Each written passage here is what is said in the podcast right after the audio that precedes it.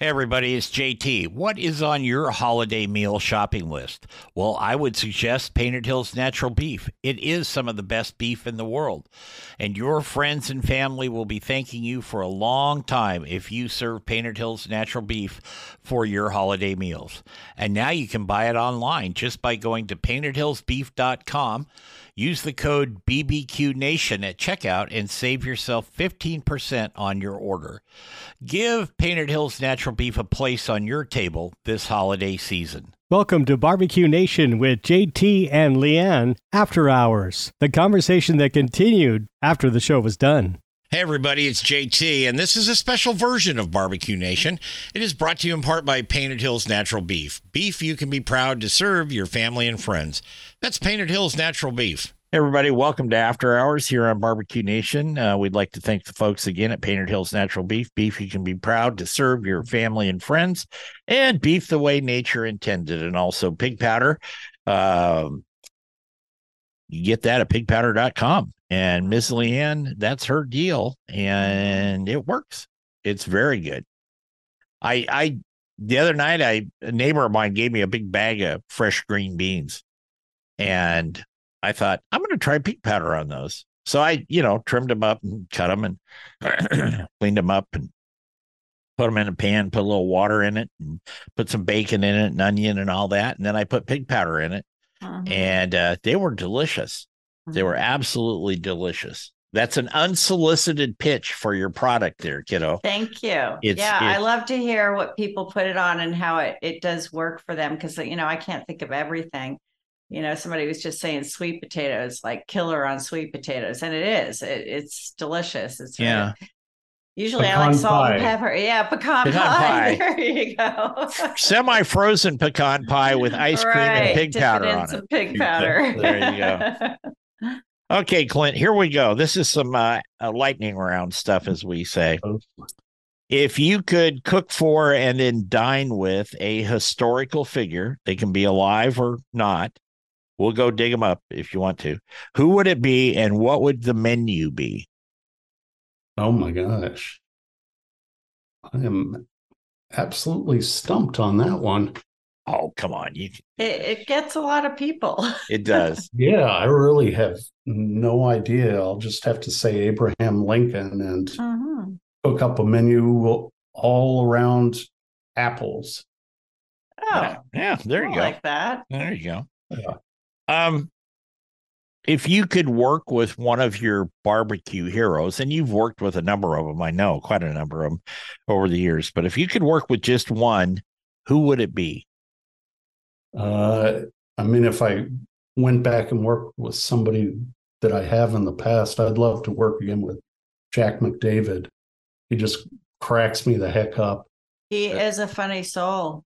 He really is. And Mhm. I helped him out at Memphis in May, going way back 15 years or so ago, and it was just a real pleasure spending time with him and and learning from him.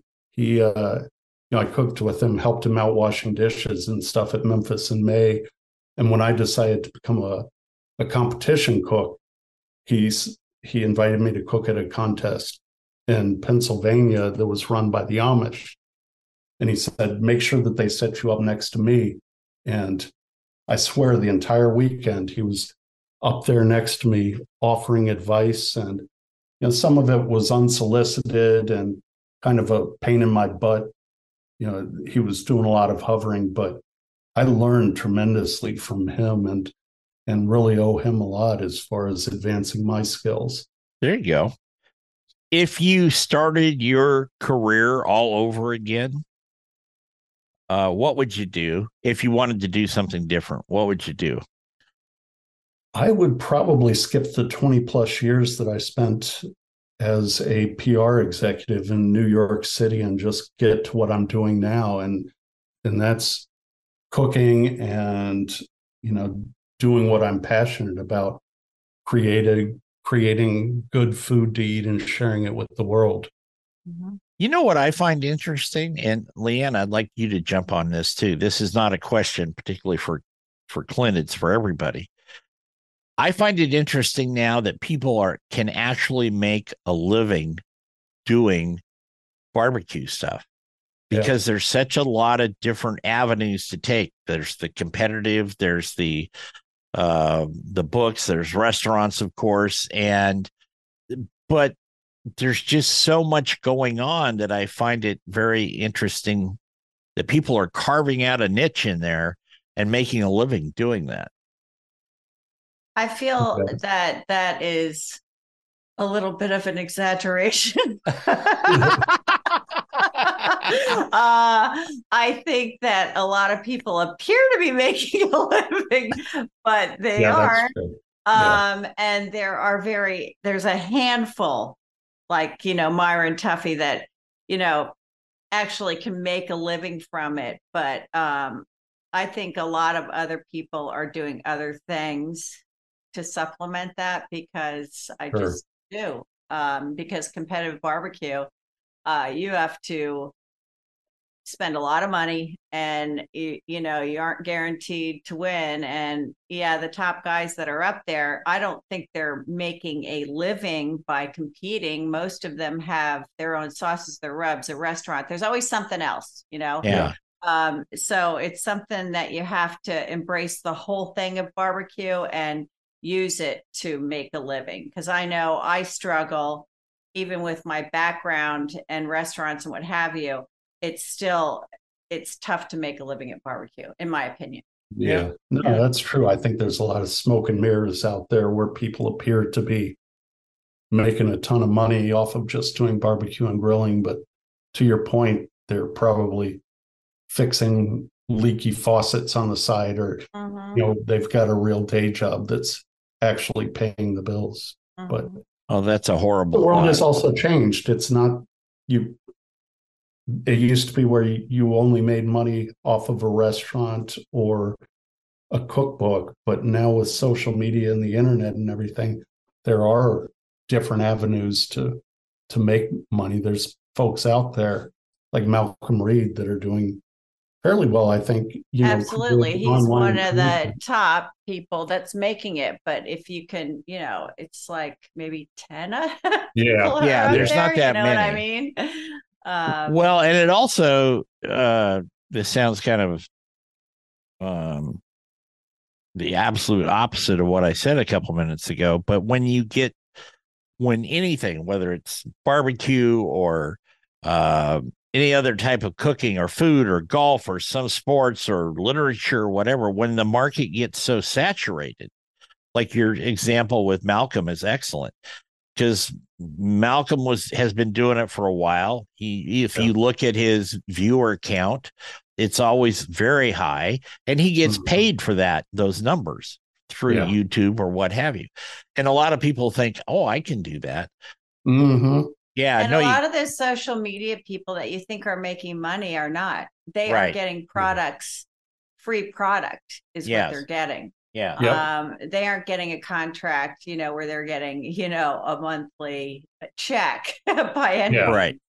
No, Uh, they're getting a they- freezer full of free hot dogs. right and maybe from their sales they might get you know a cut off of that you know based on you know what they sold with their coupon code or whatever but you got to do a lot of that to Oh, make yeah. a living No, I won't. I won't name who the person is, but there's a barbecue personality that I helped get hers or his first cookbook deal, and I still get residual checks from it, but it's 14 cents Yep. Yeah. once a year. Yeah. So you've got this cookbook that's a bestseller that everyone sees in their local bookstore, but that actual author is making pennies on the dollar for for a book that's selling and the cookbooks back in the day when ray was you know rampant with his that's when there was some money to be made in the cookbook world. But now today it's, it's not and now it's not it's not that way. Yeah. that's Yeah. what i've heard. I'm not an expert. It's just what i hear. Yeah. unless you've hit it big you know and you're selling Well, lot. Meathead's book is a prime Meathead. example.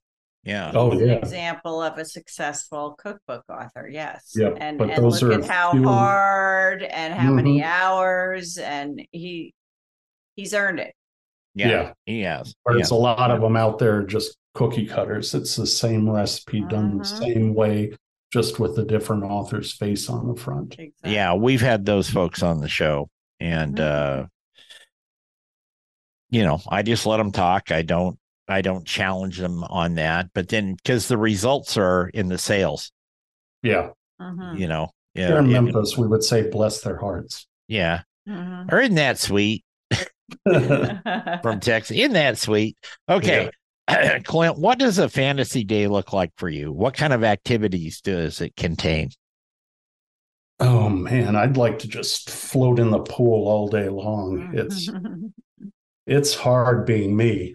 You know, it's I I always thought that being able to stay home and and play with smoke and fire all day would be nice and relaxing, but it's uh you know paying the bills is never easy regardless of what you do and I feel like I I have a hard time shutting off so you know having my office at home makes it even harder for me not to be Mhm. Responding to emails or you know creating some new content or whatever so if i can just get myself to shut off and get in that lounge chair in the pool and float that would be a Mhm. dream day for me You don't get in trouble like I do sometimes from LeeAnn when I'm sending her an email at three in the morning and she goes, Have you been to bed yet? Nope. no i do have to be careful about sending late night emails because i will get a uh, slap on the wrist for for not turning it off Yeah. Yeah. If you could uh, erase one mistake from your past, what would it be and why would you erase it? That is, if you want to tell it in public. Yeah, there's probably about a thousand of them from going to college in New Orleans that I would like to erase. But it, Thank goodness there were no iPhones at the time, right? Yeah. oh my gosh, you are spot on, LeeAnn. I am I am grateful every day that that the only photos from my college years were the the party pics. Do you remember that? You, Yep. yeah, You'd have a party and they'd bring these these negatives or whatever these proofs right. to you and you'd have to select the ones that you wanted pay them the four dollars or whatever and then a month later you get the photo Yep. Mhm. Yep. I yeah still- being being at school in new orleans there would be some video and some photos that i would be paying people to scrub off the internet yeah. Yeah. Uh, yeah. Yeah. Yeah, I'm I'm with you. Um if you were this is a good one. Cuz this is uh we get varied answers on this one. If you were declared supreme ruler of barbecue for a week, what would you, Clint Cantwell, decree as supreme ruler? What, would your declaration be about barbecue?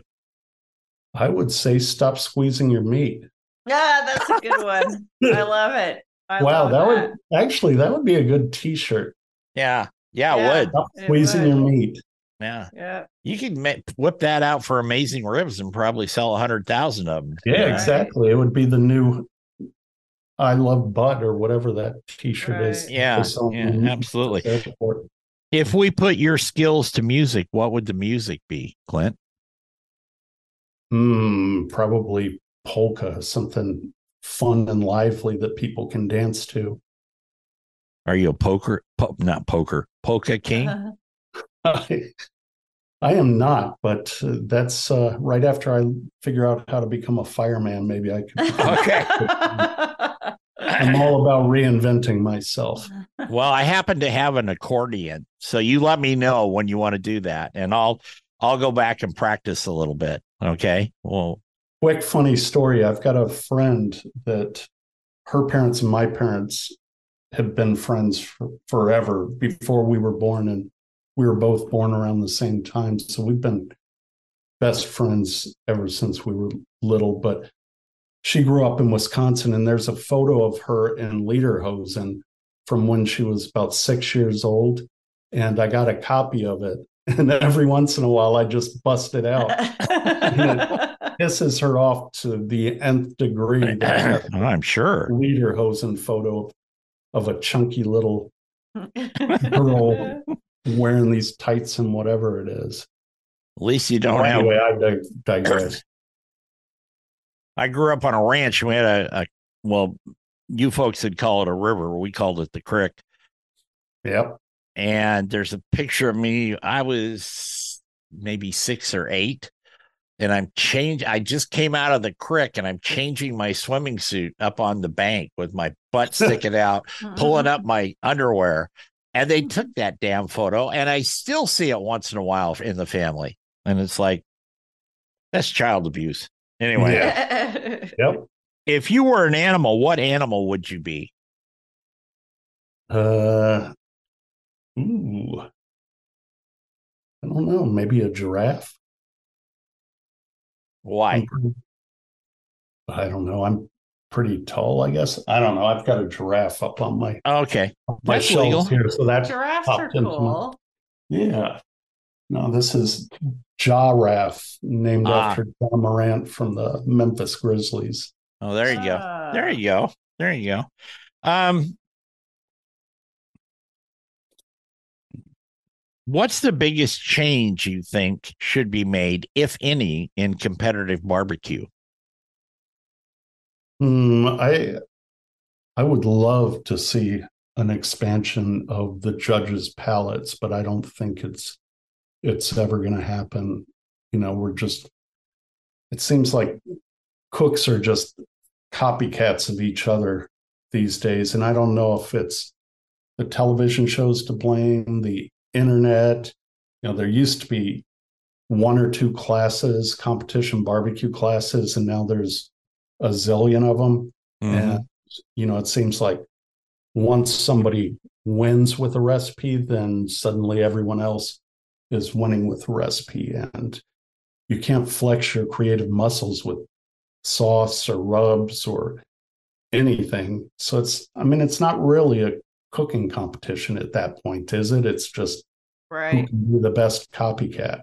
So I've got a question for you both. I'm not a I've judged a few competitions mostly as some local celebrity or something, but you both judge, you KCBS judges, whatever.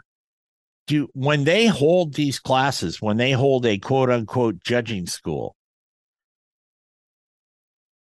do they ever not pass somebody?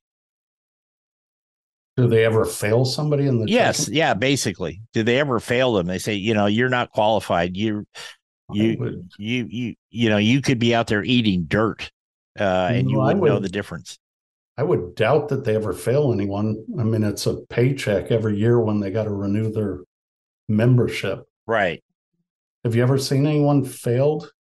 I never have, Yeah. no. And I don't know how in the world you could fail. well i mean i came out of the competitive sports world and we had to go to continuing education every year depending on which license you were trying to renew and they did fail you. I mean there were literally tests and and seminars and so on and so forth and they were very hard. It was kind of like being an nfl referee or a, Hmm. a you know something like that. You had to know the rules. You had to know uh the plays. You had to know this and that.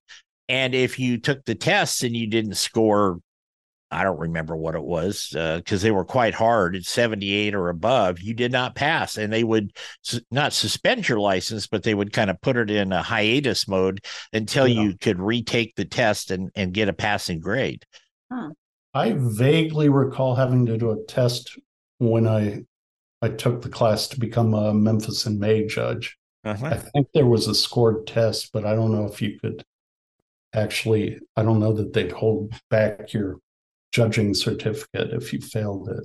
just i just thought of that though i just i Yeah, because most other major competitions um outside of a barbecue in the food world uh, you can fail you cannot make it Yeah. as an official Mhm. so I mean, maybe maybe it needs to be done. There's some bad judges out there.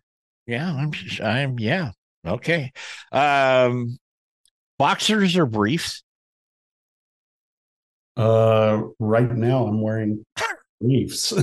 That's that's a very racy question for Yeah. you, Jeff. yeah Do I well tell you my know wife.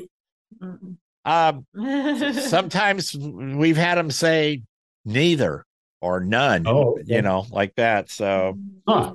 Uh, we always get in, interesting answers on that. Where's the uh, where's the hardest place you've ever had to cook? Like if you were at a competition or something.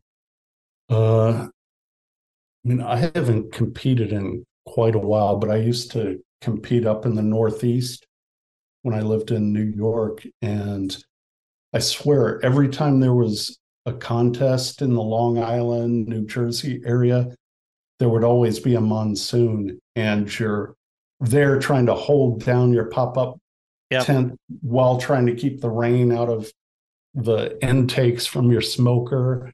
And, you know, one night the the canopy collapsed you know the water is pouring in on me the power goes out so i've got a flashlight in my mouth trying to trim the brisket oh, and boy. you know i almost got in the car and went home but i got it done somehow and i actually won the contest which is crazy but it that's because everybody left yeah, exactly. just me. I got first. I got first, second, and third place that day. There you go. Out of sheer tenacity, Glenn. Exactly. Yeah. But yeah, I mean, every single time we had a contest, it was some sort of monsoon that would roll through. What's one thing you miss about your twenties? Uh, I guess just the carefree nature of all of it. You know, there the world's problems didn't seem to be as big as they do today now in my 50s uh, you know just a lot less responsibility. I did have a job but i was able to go out and enjoy myself at night. I didn't have mm-hmm. kids yet. I wasn't married yet. And it was uh, a fun time in my life but i i mean i'm not hating on what i have today i'm very blessed to have what I have today, and I wouldn't change the past, the past or the path that I took to sure. get there, even though there were hiccups along the way. Sweatshirts or formal wear? Sweatshirts, 100%. This is my uniform for work every single day. I roll out of bed and I've got about a thousand t-shirts and a thousand and one baseball hats and that's my kind of guy outfit and I the weird thing is my brother is completely bald. My dad was completely bald. I've got this full head of hair, but I hide it under a hat, hat. Yeah, all day. Yeah. So it it pisses them off. Well, there you go. um Dire Straits, ACDC, or Billy Ray Cyrus? Wow, do I have to pick one of the three? Well, you can throw somebody else in there if you want. Oh, it would be U2 all day. okay. Day. Mm-hmm. Okay. Yeah, I've seen every one of their tours, and I'm actually flying to my most hated city in the entire United States, Las Vegas, mm. in October to see them. But right. Well, uh, Clint, would you decide describe yourself, excuse me, as corn fed or grass fed? Mm, corn fed because I'm fat. I'm with you, brother, all the way. Okay, just a couple more here. Uh, is there anything you would want to do in particular when and if you ever retire? Yeah, I'd like to travel more. It's something that I really enjoy seeing different parts of the world. We took the kids to Barcelona last year and every restaurant we we ate at and I got to know the chef every single one of them said if you opened a American style barbecue place here, you do killer business. So a dream would be to to actually pack up and move to Barcelona, cook up a couple of pork butts and briskets every day, you know, offer them up until they sell out, and then just wander the the city the rest of the day, drinking wonderful coffee and eating great food. Clint, if you do that, do not squeeze the brisket. Mm-hmm. No, I 100% will not. It's kind of like Mr. Whipple. Don't squeeze the Charmin, but don't squeeze the brisket there. Yep. Okay, last one. Uh, what would your last meal be on death row? Uh, I would. I hate to go back to a former question or former answer, but I'd go with a thick as heck ribeye, reverse seared, and finished with some marrow butter. And have some of Leon. Leon. Or you're Leon. now. Frozen Leon. pecan pie. LeeAnn's There you frozen go. pecan pie Jeez. That's it to send me out on a high note. There you go. There you go. The guards, the guards will be like, "Don't eat all that," because they're going to Yep. want it when you're done. Uh, Clint Cantwell, uh, newly elected, uh, appointed. Um, well, Meathead did it. So, uh, president of AmazingRibs.com. You've been very gracious with your time and Yes, your you. answers. I, love them. So, I thank- appreciate your time. It's been an honor. thank you for being on the show. Uh, LeeAnn and I are going to get out of here. Um, we've got some major announcements coming up in the next few weeks that we're going to share with people. Uh, until then, I'll just keep you in suspense. For Clint and LeeAnn and myself, we thank you for listening. And uh, remember our motto turn it, don't burn it. Take care, everybody.